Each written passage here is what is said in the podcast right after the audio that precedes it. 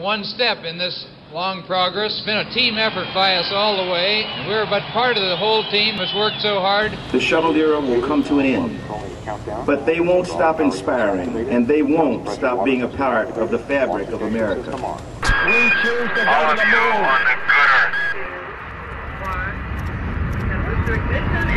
That's one small step for man, one giant leap for mankind.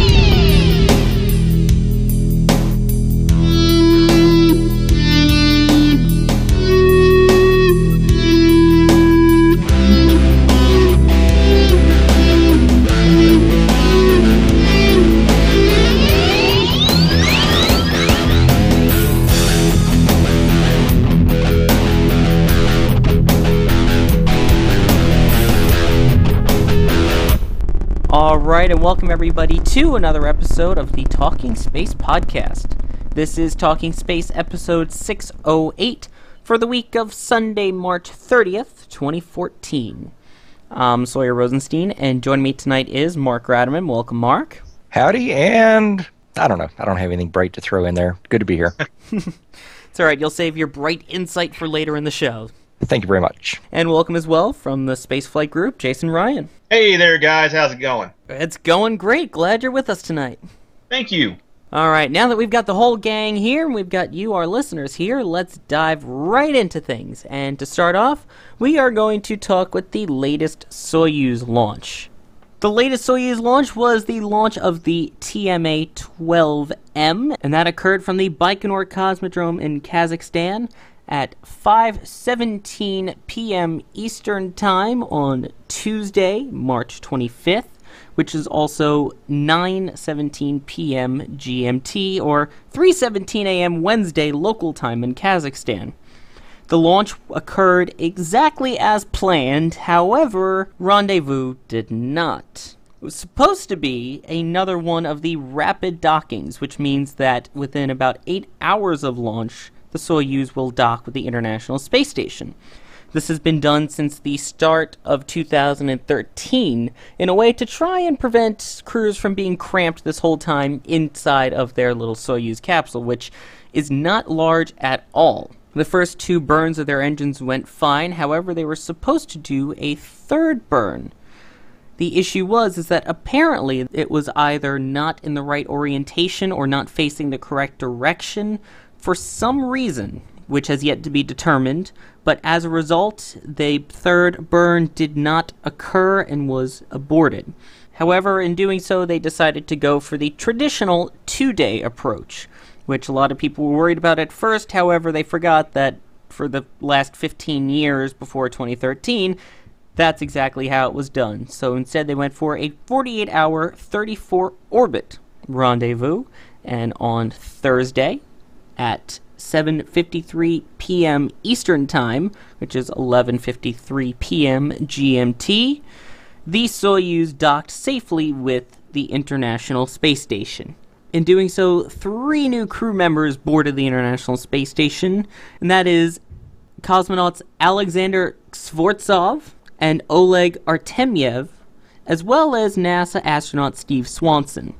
They are now members of the Expedition 39 crew, in addition to Commander Koichi Wakata of the Japanese Space Agency, cosmonaut Mikhail Tyurin, and NASA astronaut Rick Mastracchio. So they will be spending a few months on board, and that was a little scary, though. To say the least.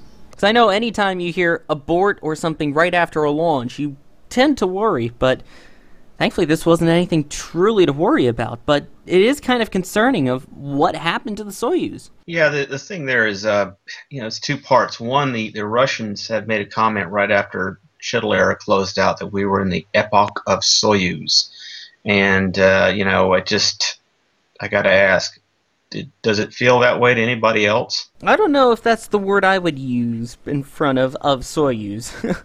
but um, one of our listeners, Richard, sent in a comment asking us to talk about this, specifically the era of reliability of Soyuz, which is something Gene has talked about a lot on the show.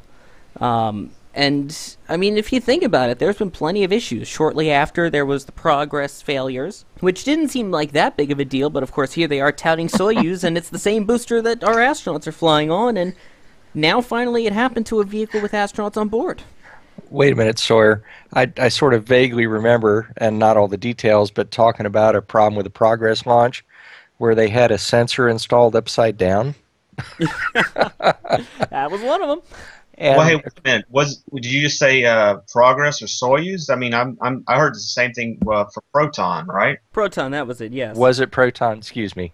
Yeah, and they ended up doing a, a face plant into the dirt with like a bunch of GLONASS satellites on board. Well, you know, the official response to to this glitch on uh, on the Soyuz launch would just be, well, this just indicates that spaceflight is not easy. That uh, it, you know there are no guarantees, and we do our best, and occasionally we have a problem, and we learn from uh, learn from things that go wrong, and and make things better. Anybody want to buy that? No comment. Then I'll comment. I'm not buying that. I, well, I'm kind of buying that. Obviously, spaceflight is very difficult. Uh, and thankfully, I know that they would also say, well, this just shows how reliable the Soyuz is because it caught the error and detected it. Well, yeah, but then again, it shouldn't be happening in the first place. And aren't you supposed to have redundancy anyway? So that's a good thing that you're doing what you're supposed to. Well, bad news would have been if the software accepted a, an error and went ahead and, and fired anyway, which would have uh, probably resulted in a mission abort uh, at some point, landing somewhere. Yeah. Very true. We've heard enough of cosmonauts having to fend for themselves against bears and other things in the woods. Yeah, you know they have shotguns. I don't know if they still do, but back in the day they used to have like a shotgun or some type of firearm in, in the Soyuz capsule. For that exact reason, in case they encountered wildlife in the remote area where they landed incorrectly. Yep. It's kind of sad where they had redundancy built in for when their spacecraft landed wrong, and that Yeah, was a gun. Yeah, they have a 12 gauge redundancy built in. That's about all they got. Redundancy nonetheless, but is it still a reliable spacecraft? Yes. Should they be touting their reliability? No, they shouldn't have been doing that back in 2011, and obviously, case in point, they still shouldn't be doing it now. But the crew is safely on board, and uh, I know that caused a heck of a Twitter scare when that happened. And thankfully, though, it wasn't as big of a deal as it was made out to be, considering basically they just went back to 2012 in terms of how they got to the space station. I just feel Yeah. bad for the guys cramped inside. Yeah, because there they are thinking they got six days, and they're like, oh, yeah, by the way, I mean, six hours. And they're like, yeah, oh, by the way, you know, that whole six hour flight thing. I hope you brought the, the, the porta potty bags because you're going to need it. Like, great, good times. Oh boy, it sounds fun when you put it that way. I know I can always make a colorful phrase, can't I? That's why we have you on. And so, what will be they be thinking about uh, five or six months from now when they go to uh, return? Will they be wondering, well, how is this going to work out? Yeah, but the question there is, is is that system? I I mean, I guess they would use the same engines to re-enter the atmosphere, wouldn't they? Yeah, it's the same engines to use the burn, so it's the same software, if nothing else, that they're going to use to fire it. So whether it was a software issue or a hardware issue, they're going to have to use that same spacecraft to get home. I mean, if it's software, they can patch something, but that's a concern. Well, that might have been the go up subroutine, not the go down subroutine. We'll have to wait. Exactly. Nonetheless, an interesting point. Oh, I do have one little helpful thing for you, Sawyer. Uh, from Twitter, Astro Nicole, which is Nicole Stott, uh, on the uh, launch of the Soyuz, she said, "Lift "Liftoff, woohoo! Swanee, Sasha, and Oleg on their way." Pronunciation be a little easier with with that version of their names. There we go. That's what I'm calling them all from now on. It makes life a lot easier. Well, if nothing else, the crew is scheduled to have a busy time up there. While they are up there, they are expecting arrivals of SpaceX cargo ships, as well as orbital sciences, Cygnus, Progress vehicles. They've got a lot coming towards them if they actually launch. And that brings us to our next story with the recent range issue that delayed a few launches. And I'm going to hand this one off to Jason. Yeah, guys, that was a load of fun. We, uh, like I was telling Sawyer on the, before the show, we I had like a load of events uh, about a week and a half prior, and I'm I'm running around like crazy. And then I get back, and they had the contamination of Dragon's uh, skirt, and so you know its its skirt blew up, and the rocket didn't go with it. said, okay, so ULA lets us know the time to go out and set remote cameras. And I drive all the way over there, arrange for the hotel. Thankfully, there were sponsors, so it didn't cost me anything. And then we set up remote, spent about three hours out there with the mosquitoes having a very long smorgasbord lunch. And uh, we get everything set up, and I go back to the hotel, and one of my contacts at the 45th Space Wing says, "Up, oh, launch scrub." I'm like, I, I, I beg your pardon. And uh, there weren't really a lot of details other than there was an issue with range instrumentation being out, in an outage. So I just said, well, to heck with it. I'll, I'll have one of our photographers because we have a staff of like, I want to say at least three or four photographers and then two or three writers that covers the Cape, you know, part of Team Canaveral. And I said, guys, I don't want to stay here three days to go pick up my camera. Can you guys just pick it up for me and hang on to it? Which, of course, something we've arranged back in the past, not a big deal. And then more details start coming out. And since I heard fire, of course, I had to look into that. And then the Air Force really didn't give me a lot. Um, and I, I have a, a, contact on the inside with their PAO there, and he's usually great. But this time he was kind of closed lip. And I was like, okay. And then we all, you know, we were at there at remote setup. And then when this happened afterward, the very first thing we were saying was, wait a minute I don't know if you guys know this, but SLC 40 and 41 are essentially what is known as one pad. They they were they were, they were used back during the, the days that we, we launched Titans, and so we were thinking, okay, well, if this causes the, the Atlas 5 with NR, NROL 67 to scrub, you can bet that Dragon is probably not going to launch either. And then we started receiving word from NASA, and it seemed like everything was, yeah, sure, we're going to do this, not a big deal, you know, whatever. We got the uh, information to come out to attend the events. And I, I asked NASA PAO, and they didn't say a whole lot. They they sent me to the 45th, and the 45th didn't say a whole lot. But then eventually, you know, we were hearing fire, fire, fire, and like, okay, well, that's that sucks. You know, finally they said, yeah, it, Falcon 9 isn't going to launch, and we, we can't support the, the 45th said we cannot support anything until no earlier than uh, April 10th. And you know, I'll be the first to admit that you know you always want to get your facts straight straight before you post a story uh, we kind of did what a lot of outlets did, and we misinterpreted what they were saying from no earlier than being the new launch date for the Atlas V, when in fact that wasn't what they were saying. What they were actually saying was nothing can be supported, nothing we can even consider starting the launch until April 10th. Uh, you know, we got questions on, on our Facebook page. Uh, someone sent me a uh, Facebook message, you know, and he was just op- apoplectic. I mean, he was just, oh my God, this is the most horrible thing ever. I'm like, okay, well, I mean, I didn't really have a lot of details. And finally, the 45th sends us a message and says, you know, an, an announcement. It's basically, you know, the, the range radar, which tracks the this launch vehicles as they go uh, uphill uh, out to the east, out into the Atlantic, um, to make sure that they're doing it, they're, they're performing nominally. And um, it was out, so they can't launch. Uh, but we kept we kept being told there was a fire, and then all of a sudden we heard through the uh, statement that it wasn't a fire, or at least the suggestion was that it wasn't a fire, that it was a short circuit in the radar. And so again, we were, you know, of course, we're like a bunch of, you know, old hens out there cuckling, you know, chuckling amongst ourselves. And we said, well, okay, if this is going on, then basically they're going to have to replace whatever short circuited, caught fire, whatever what really happened, and then they're going to have to replace it, test it, validate it, and verify it. So this is kind of big, and it also kind of points out a couple things. The first being is let's just say let, us take it on the uh, the slow end, or excuse me, the, the low end, the, the least impact. Say it's just a short circuit.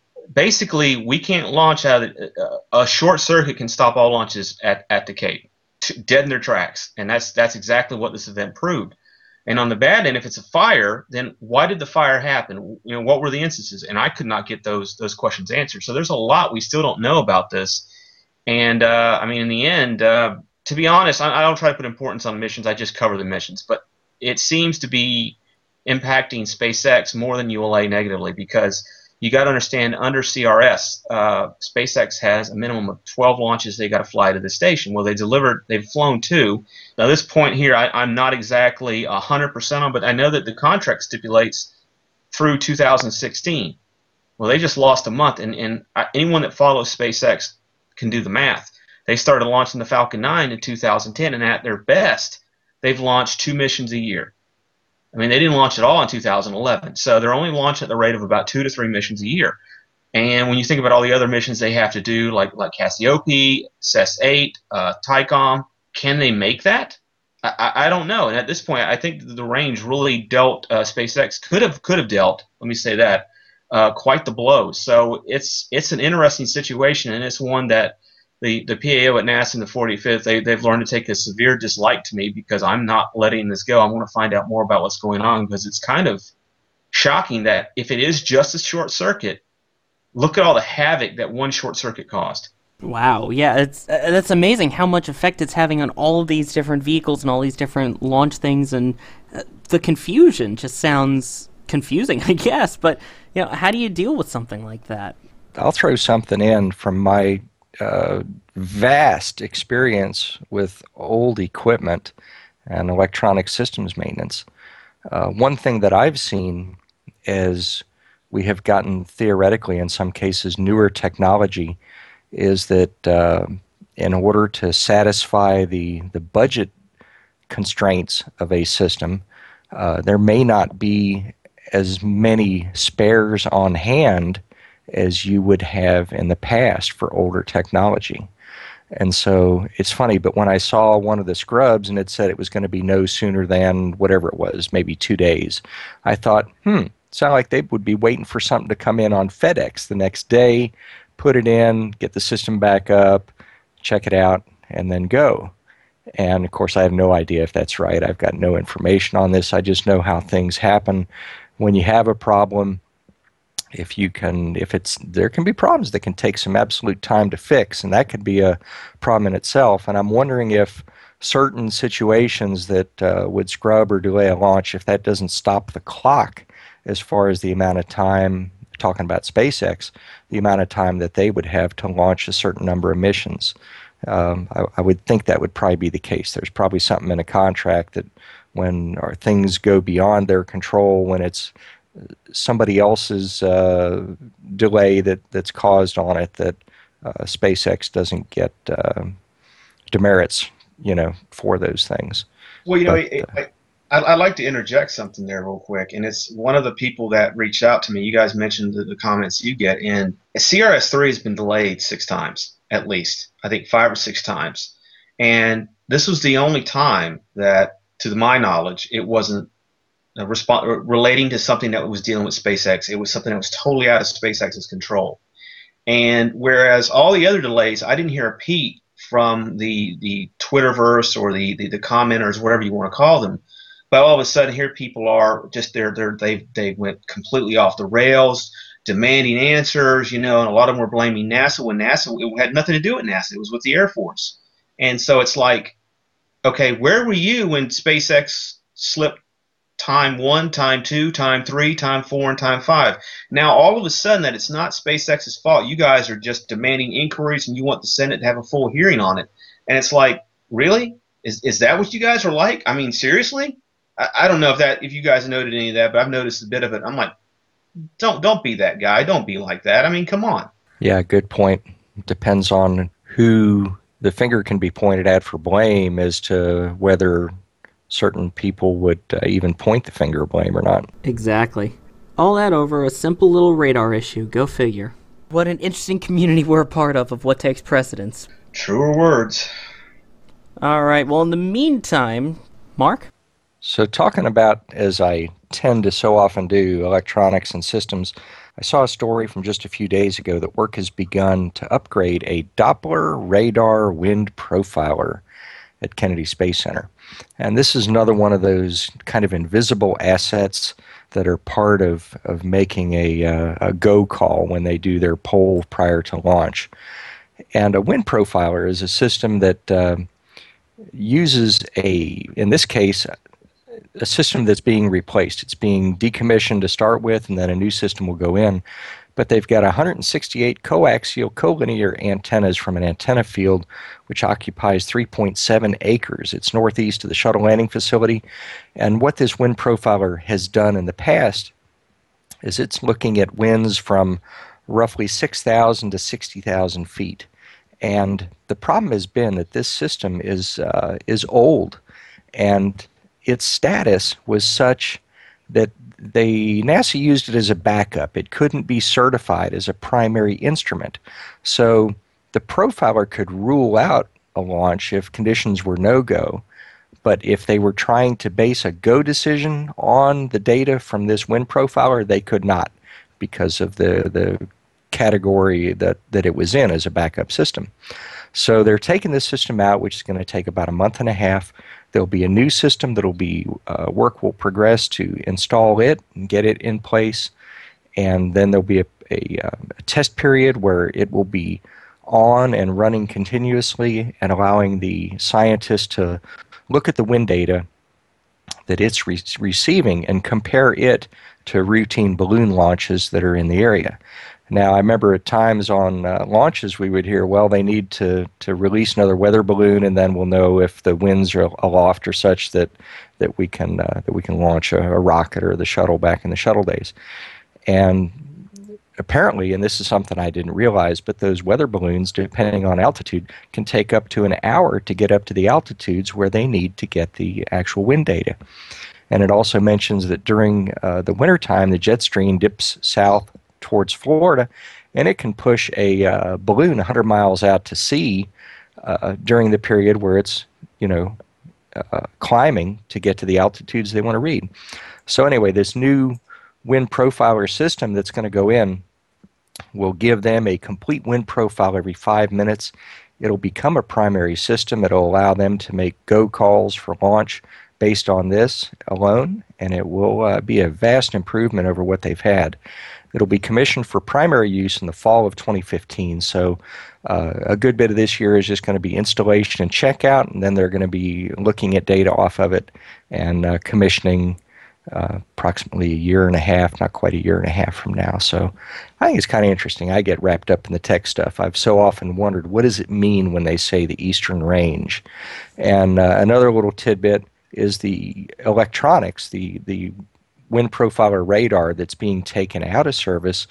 The actual electronics are going to be pulled and sent to Cape Canaveral Air Force Station, and they're going to be used as as spares, backup equipment for the system that they still have um, in service there, which uh, make every dollar count.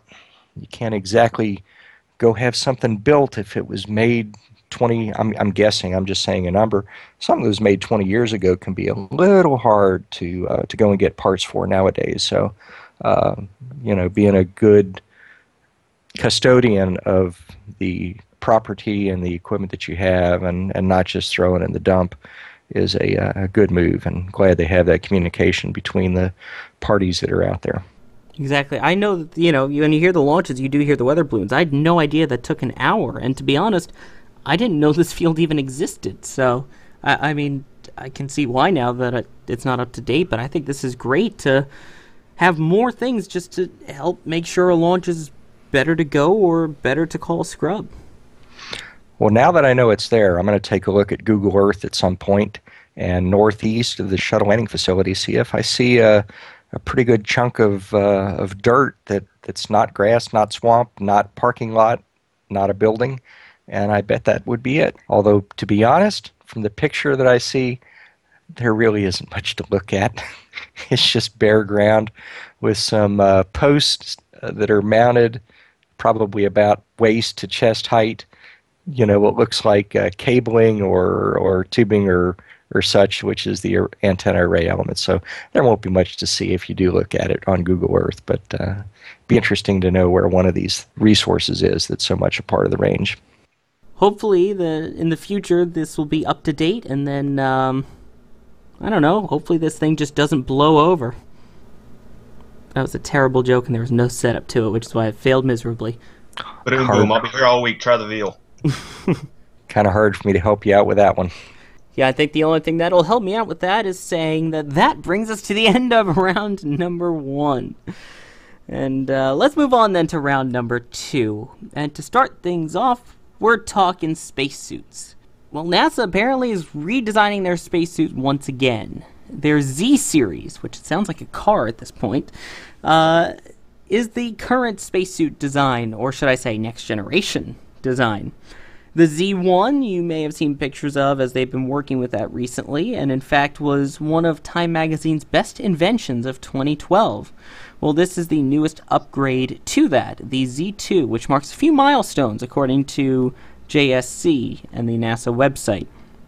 It'll be the first surface specific planetary mobility suit to be tested in a full vacuum. Boy, these are mouthfuls. The first use of 3D human laser scans and 3D printed hardware for spacesuits, which I think is really cool. Uh, the most advanced use of impact resistant composite structures on a suit upper and lower torso system. First integration of suit port concept with a hard upper torso suit structure. And most conformal and resizable hard upper torso suit built to date.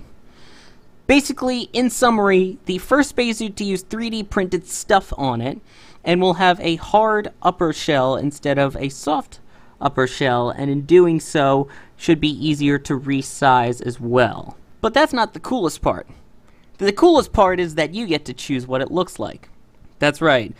NASA has three designs listed online for you to go and vote for which of these you think is the coolest looking spacesuit. Uh, apparently, all of these are very, very futuristic looking, and uh, honestly, think of any sci fi movie, and you could see any of these probably making an appearance in it. There are three choices called biomimicry, technology, and trends in society. So uh, it's definitely worth going online to jsc.nasa.gov or visiting our website, talkingspaceonline.com, and checking the show notes where there'll be a link where you can vote to all of these. Because, boy, some of these are funny looking. I definitely like the fact that it's not the average plain white spacesuit. I mean, they got some uh, color stuff going on, and uh, you know, lime green, and uh, you know, some iridescent blue and stuff like that. And it reminds me of a, uh, a lady that I talked to at the first 100 Year Starship Symposium who was talking about exactly that, which had to do with style. And of course, I know there's far much more to this than just design and style, but uh, you know, it's nice to see something different. Let's just leave it at that. I don't know. I mean, they look kind of. I hate to use the word, but I guess I'm I'm old, and they look like not what I'm used to. I'm used to the, the white suits with the, you know, the iconic spacesuits that they had on Apollo and they had on, on shuttle with the, you know, the, the bulkiness. And then and the biker outfit, I, I called it a while back, with those really sleek and really form fitting. And this thing just looks, I don't know, not loving it. Don't don't really hate it. I just don't know. I mean, it's like okay. To be perfectly honest, it looks like glow in the dark um, mutant modified Twinkies. It's the best way I can describe what they look like to me. Yeah, I yeah I, I, I can agree with that. I deeply can agree with that. I have no. I mean, I don't know. Just uh, color me unimpressed at this point.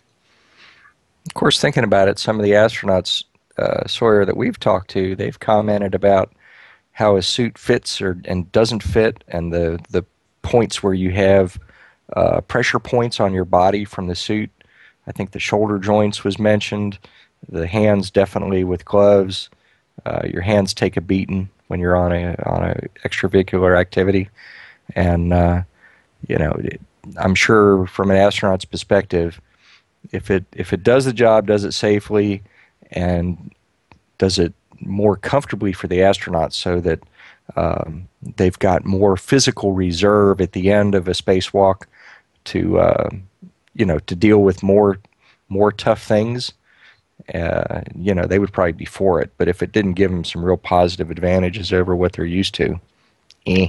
Yeah, I mean, at least the upper part is more adjustable because now it's not that every spacesuit is custom fit. It's you find you pick and choose from the ones at the neutral buoyancy lab, and you basically find which one's closest to your actual size, and that's what you use.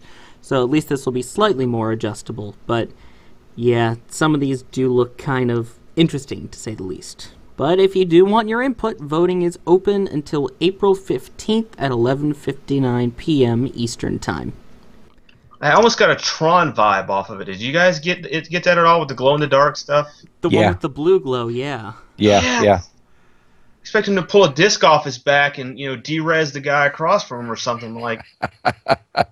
I, you know, I don't know. Just like, just, okay. Well, that's the technology one I think that looks very Tron like. In fact, all of them do. But, well, we'll leave that up to you to vote. And um, maybe we'll see these in the future as humans move on beyond low Earth orbit and onto these other worlds where these spacesuits are designed for.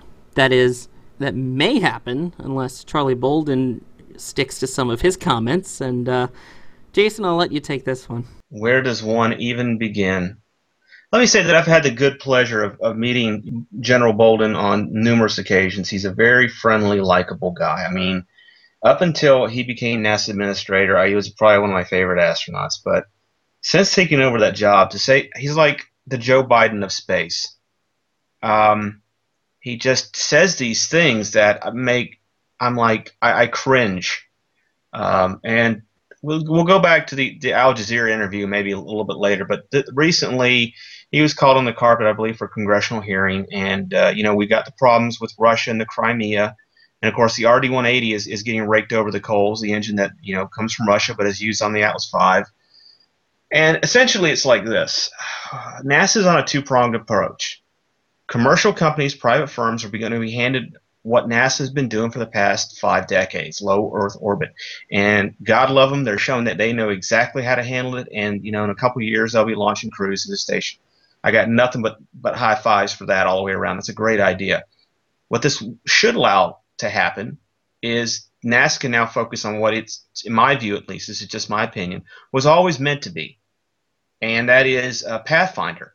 And essentially, if, if look at it this way, if NASA goes to the moon and it, it sets up uh, a protocol and, and operations there for how to do that, great. And what it does is at that point, it then hands that over to commercial, and then it goes to an asteroid or Mars, and that that process is rinse and repeat. It's done over and over again. I don't I don't even know how to I mean how how one could think like this. It just doesn't make any sense. Essentially, what he's saying is to, to look at the full context, you got to look at it like this commercial companies should be taking over LEO operations with astronauts in a year or so, a couple years, 2016, 2017. Meanwhile, alongside on a different track is SLS and Orion, and that has nothing to do with LEO. Uh, you're going to hear people that are going to try to tell you otherwise. They're, they're not telling you the truth. SLS and Orion are not meant for LEO. They have nothing to do with it. So we're having problems with Russia. And if they say they, they basically said, look, if it, what Bolden's comments essentially boil down to are this: if we get locked out of the station by the Russians, if things deteriorate to that point, which is all LEO based, the ISS is our only destination in LEO, much as some proponents would want you to believe that we have multiple destinations for all these great commercial craft to go to. That's not true. We only have the ISS, and that's what the, the, the Soyuz and our astronauts are flying on. That's what the commercial companies are going to do. It has nothing to do with beyond Earth orbit. Essentially, though, if Russia locks us out, Administrator Bolden is suggesting we cancel the other program we have that doesn't relate to the one that is infected. So it's it, in my view, it, it's kind of like this. Say your your left arm has cancer, and you're going to lose it, and then it's it, it's lost. But since you lost your left arm, you go and cut your right one off. I, I'm I'm really I mean it, it just the hamster has run off the wheels in my mind and is scurrying madly about the cage looking for this little uh, walnut called common sense, and he's not finding it. I don't understand what his thinking is on this at all. Colin Skocic is, is one of our writers, and to be honest, I didn't want to get near this uh, that much. I, I just opened my mouth and got very near it. But anyway, I let him write it because he always has some very strong opinions on Administrator Bolden's comments. And already, you know, people are coming out that that have have have a uh, agenda. And essentially, I, I don't know how much your readers or your listeners know about this, but there's a war going on in space. You have the, the pro-private, pro-commercial people, and President Obama is shown a lot of uh, interest and appreciation for their efforts. Bolden is an Obama-appointed official, and so oh, it's it's not really surprising to me that he would suggest canceling a program that the president really didn't want and that the president has tried his level best and on a variety of occasions to marginalize and, and cancel. So, I, I mean, from that point, I understand it's political. But from another standpoint, it makes no sense to me because of this. We've done Leo for the past 50 years. We've been there, we've done that. We're not going to find that much new. There's not going to be a miracle planet that comes out of the woodwork and we suddenly have to go explore that. So it makes more sense to me to do something to go beyond Earth than it does to focus all our attention on doing the same thing that the space shuttle has done for the past three decades. We canceled the shuttle for a good reason. It was it wasn't safe, and to be quite honest, no one is impressed with going in, into low Earth orbit anymore. So this is just wrong on so many different levels, and I, I I'm, I'm very disappointed that where we stand as a nation, it, it, that you know the the, the, the we're a divided country, left and right, conservative, liberal, new space, old old space. It, it, it is what it is, but it's really troublesome for me to see that we there's not one important topic that we can actually keep that out of. We that divisiveness has to be in everything, and it's in space too. And I mean, I, I to me that's what this is all really about.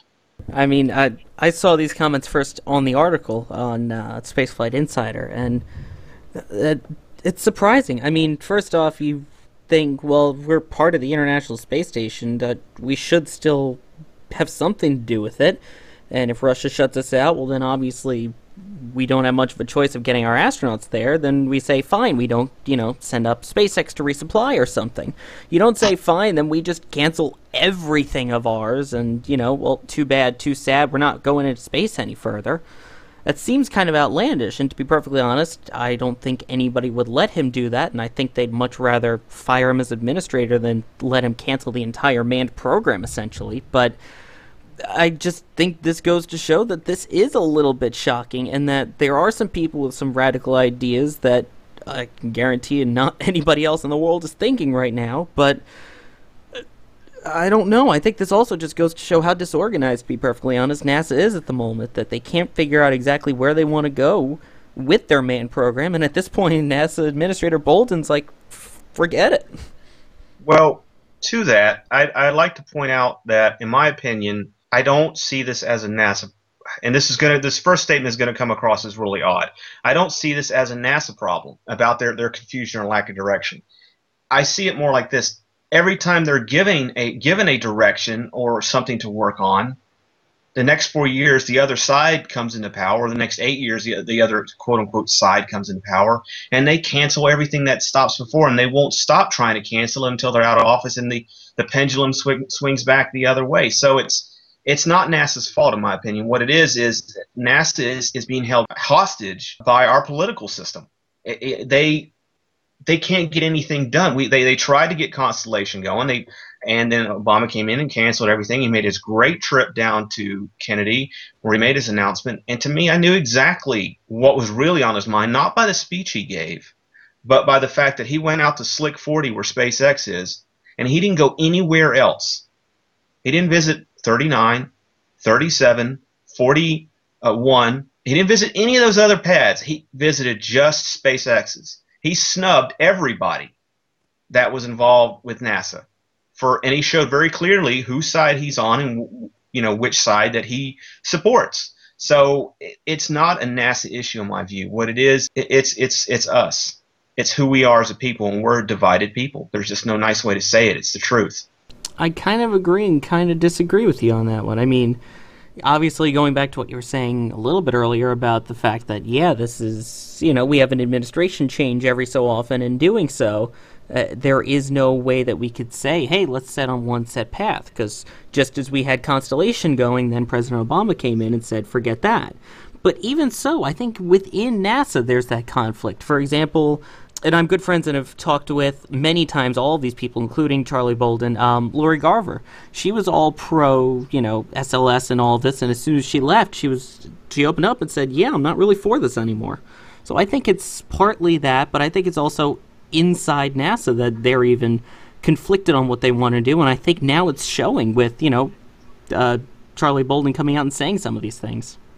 Well, I can I can kind of agree with you on that, but I, I got to tell you, when I was with NASA, back in 2007. You know, the the news chief out there was during one of the little meetings we had. He he basically said, "Look, I know what some of y'all are thinking.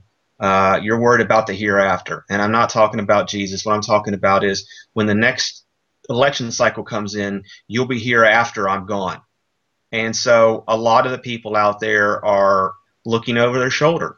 They're they're not willing to stand up and say, "Hey, this is wrong. This is wasteful and, and foolish for us to stop and start programs every four years or every election cycle. And I think you're right, but for a different reason. I think you're right about the, the discord and the confusion within NASA, but I don't think it's because of the people so much as what those people have to live with day to day because of politics. I mean, that, but that's just my opinion. I mean, you know, as Dennis Miller used to say, that's just my opinion. I could be wrong. And honestly, I think right now that's all that this is, is everyone's opinion. And that's why we are a free and open exchange of all things space, so we can voice our opinions on this, and so that you, the listener, can voice your opinion as well. We want to hear your thoughts. Obviously, we've said ours, and uh, if I could just say one more time, Charlie Bolden is a great man, a great person. Him and I have talked on multiple occasions. Um, and everybody who we've mentioned, I can't say a negative thing about any of the people I've met who've worked at NASA. But I don't know. Well, that's where we're giving our Talking Space listeners now a chance to voice their opinions now that you know ours. We want to hear what you think about this. You know, you can always email us at mailbag at talkingspaceonline.com, tweet us at talkingspace, or post it on our Facebook wall at facebook.com slash talkingspace.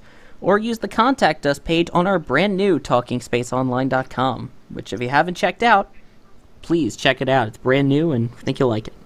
Alright then, so before this conversation sinks any further, let's talk about sinkholes and what NASA has to do with them. Mark? Well, you know, sometimes things happen uh, sort of by accident. Well, this relates to a sinkhole that formed in Louisiana, an area called Bayou Corne, in August of 2012. It's a 25 acre sinkhole. Now, if you're not familiar with sinkholes, uh, with myself living here in Florida, you know, they're common hazards worldwide, but uh, we sure see our share of them sometimes in the South. Um, depending on what is in your subterranean uh, geology, you can have water dissolving rock and opening up a cavern that when conditions are such that it loses sufficient support, the ground actually drops, hence sinkhole. Well, NASA had an airborne uh, radar system that was flying in 2012. And after the fact, they looked back at this data and found that they saw indications that there was going to be a huge sinkhole before it actually collapsed. The interesting part of this, it, indi- it, it shows us that if you have radar data routinely collected from airborne systems or from satellites, in some cases you could forecast, foresee a sinkhole before it happens, decrease danger to people and property. In Florida, not too long ago, there was a sinkhole that formed under a house and a man actually died. He disappeared. He literally went into the sinkhole, and they heard him calling out. You know, when it happened, it was during the night, but they never recovered him. They never recovered his body or anything. So, it, it's it's significant as far as property damage in the very least, and, and in the worst case, you know, uh, hazard to to life and limb. But researchers from JPL analyzed an interferometric synthetic aperture radar and it was acquired during flights of the agency's Uninhabited Airborne Vehicle Synthetic Aperture Radar, UAVSAR. Got to have an acronym. It uses a C 20A jet, and in June of 2011 and July of 2012, it flew over this area in Louisiana. And it's this radar detects very subtle deformations in the Earth's surface. Now, their analysis showed the ground layer deformed significantly at least a month before the collapse, which coincides with the overflight of the aircraft over this area and it actually uh, they measured a horizontal movement of up to 10.2 inches in the area where the sinkhole later formed. Now these preliminary movements covered a much larger area. The area that they mapped was 1,640 feet by 1,640, which is 500 by 500 meters approximately. And it, you know, they actually mapped a larger area than the sinkhole. And the sinkhole initially was two acres uh, later became a 25 acre sinkhole. And so I think it's kind of kind of cool that you know here's NASA doing something to in this case to measure you know uh, slight surface changes in in southern Louisiana and what they actually saw was a sinkhole before it happened. So I just think that's a little bit of interesting technology, interesting scientific analysis and uh, some results that prove worthwhile. And one of the non space type things that NASA does that have a value to our uh, our society.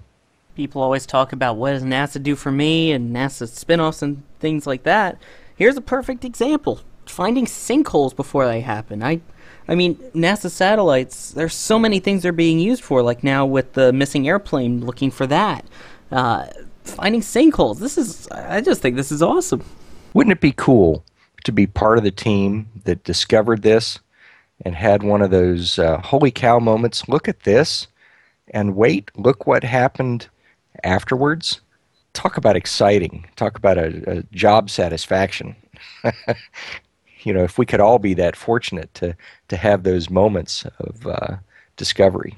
Exactly. Who needs to to discover the biggest star or a supernova when you can discover a sinkhole and save a lot of lives? I think that's pretty cool. All right, so with that, we will sink through round number two and emerge in round number three, where we've got two quick stories to finish you off. The first one is the X 37B.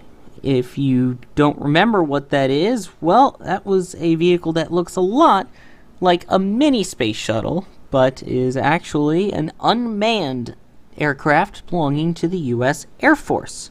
It's similar to the shuttle, its dimensions are slightly different, but it launched vertically on top of an Atlas V, and uh, in fact has done so three times. The first vehicle, OTV 1 as it was called, short for Orbital Test Vehicle, launched in April 2010 and was up for 225 days. The second one launched in March of 2011 and returned to Earth 469 days later in June 2012. Well, what about OTV 3? That one, if you may recall, launched back on December 11th, 2012, and in fact was the first vehicle OTV 1 reused, which was big enough on its own. But in addition, it also just beat its own record. OTV3 reached 470 days in orbit on March 26, 2014, beating its previous record. It will eventually land back at Vandenberg Air Force Base. Uh, when? We don't know, because they like to keep this thing secret. In fact, they're very secretive about when all of these launch as well, and they do not disclose its orbital plane. However, usually within a week, some amateur spotters have already found it, and then you can use Heavens Above to track it. But nonetheless, they try to keep it quiet. The X 37B, we don't know what it's doing up there, but it's solar powered, and it's just hanging in there and doing whatever the Air Force wants it to do, and setting more records. Well, I got to say, for me, I'm kind of excited about uh, some events are, are surrounding the X37B because, uh, as you may know, and I forgive me, I get OPF one through three confused. One of them has been tapped to serve as a processing facility for the OTV, and uh, what that is lead to is besides launches, having also having landings take place at uh, Kennedy Space Center on the SLF, and I'm, I'm I'm the head of Team Canaveral on our website. I mean, I, yeah, I own the website too, but besides that, I I'm the geek that gets to go out and do a lot of the reporting there. So I've seen the the Atlas launch, but I've seen very little of the the the uh, the actual space plane itself. So I'm kind of excited about the possibility of getting a chance to cover it, to shoot video or stills of it if they let me. You know, they are they like you said, they're very secretive about it, but I think our chances of actually seeing it uh, go up a bit if you have an entire uh, you know swarm of reporters out there that cover this beat on a regular basis. So I'm, I'm kind of looking forward to to seeing more of the spacecraft. It's it's one of the most unique things we do as a nation these days because it's it's the uh, you know of its design. Yeah, I agree, Jason. It'd be nice to know a little bit about it. You know, how does it? How do you do that? How do you stay in orbit for so long? What are what are its capabilities? Uh, which, of course, a lot of that may not be divulged, but I think it's a phenomenal thing that what they have accomplished and the opportunity to maybe hear just a little bit about it, I think would uh, be quite interesting and maybe open some eyes for different ways of uh, operating in space to some extent, not necessarily manned, but certainly unmanned. We know they've talked about making an X 37C. Uh, have you guys talked about that on here? Not really, no. Well, there's not a lot been said about it. It originally appeared on space.com. I'm not, forgive me, my memory has massive holes you could drive a semi through, but I, I seem to recall them saying that it would be used for uh, commercial uh, crew, CCP, the commercial crew program. It was suggested.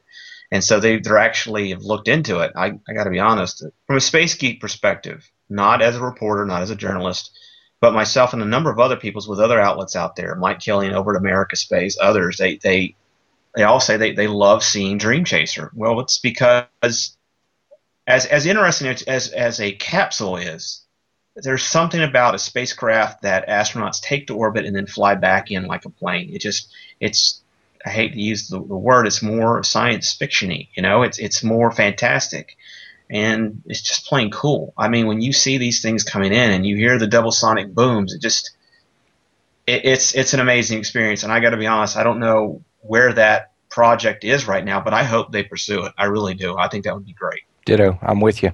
Oh yeah. So uh, X37B still up there, and when it lands, well, we'll all be surprised together. yeah.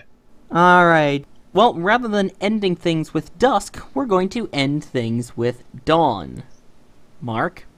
Alrighty. Well, I'll make this quick. Uh, Orbital, who is uh, part of the design and, uh, and industrial power behind the Dawn spacecraft, uh, they congratulated, this is a press release, they congratulated the NASA JPL Dawn flight team for receiving the 2014 National Air and Space Museum trophy. Now, the Smithsonian National Air and Space Museum presents a trophy annually to recognize achievement in the management or execution of a scientific or technological project. Uh, the Dawn flight team got that award for this year. Last year was the uh, Mars Science Lab entry, descent, and landing team. Uh, 2012 was the Cassini Huygens flight team. 2011 was Michael Suffredini in the ISS program office. So it's uh, oh 2010 was the flight crew of U.S. Airways Flight 1549, none other than Chesley Sullenberger and uh, the rest of the crew of that aircraft. So it's an interesting award, and just for background, Dawn is the spacecraft that was launched September 2007, got a gravity assist, arrived at Vesta out in the asteroid belt in July of 2011. It left Vesta July of 2012, a year later, it's going to arrive at Ceres, a dwarf planet, February of 2015, so less than a year from now, and it will have about a uh, five month primary mission uh, ending there at Ceres, which hopefully the mission may get an extension. Who knows? I haven't looked into the details because this flight is such a long duration uh, mission. And Dawn is kind of unique in the fact that it has an ion propulsion system, which is accelerating the spacecraft and decelerating it when it, it needs to for maneuvering continuously. So it's it's got something quite unique about it. The instruments that they're studying both uh, Dawn and Ceres with consist of a visible camera and a visible and infrared mapping spectrometer, a gamma ray neutron spectrometer, and uh, you know they're getting our first look at some of the oldest objects in the solar system that relate to an understanding of how the solar system formed. So all of that said, congratulations on the Dawn flight team for receiving this uh, prestigious award. They've done a good job, and um, that's it for me. Well, congratulations to them. And I think with that, that's it for us. I'd like to thank everybody who joined us here tonight. Thank you for joining us, Mark Ratterman good to be here and been a lot of fun. I like to learn stuff, and once again have have heard some good things. Oh yeah, it's always a learning experience on this show. And thank you as well for joining us, Jason Rhian. Thank you very much, Sawyer and Mark. I appreciate being on your show. You know we love having you on, and Talking Space is always proud to be a partner of the Spaceflight Group. And go ahead and check them out once again at spaceflightinsider.com. They are a great source for all things space news. And of course, we thank you for joining us here on Talking Space. And if you want another website to check out, once again, check out the new TalkingSpaceOnline.com and let us know what you think. But we will be back next episode, and we hope you will too. But until then, as always, have a great day, night, evening, or whatever it may be, where you are.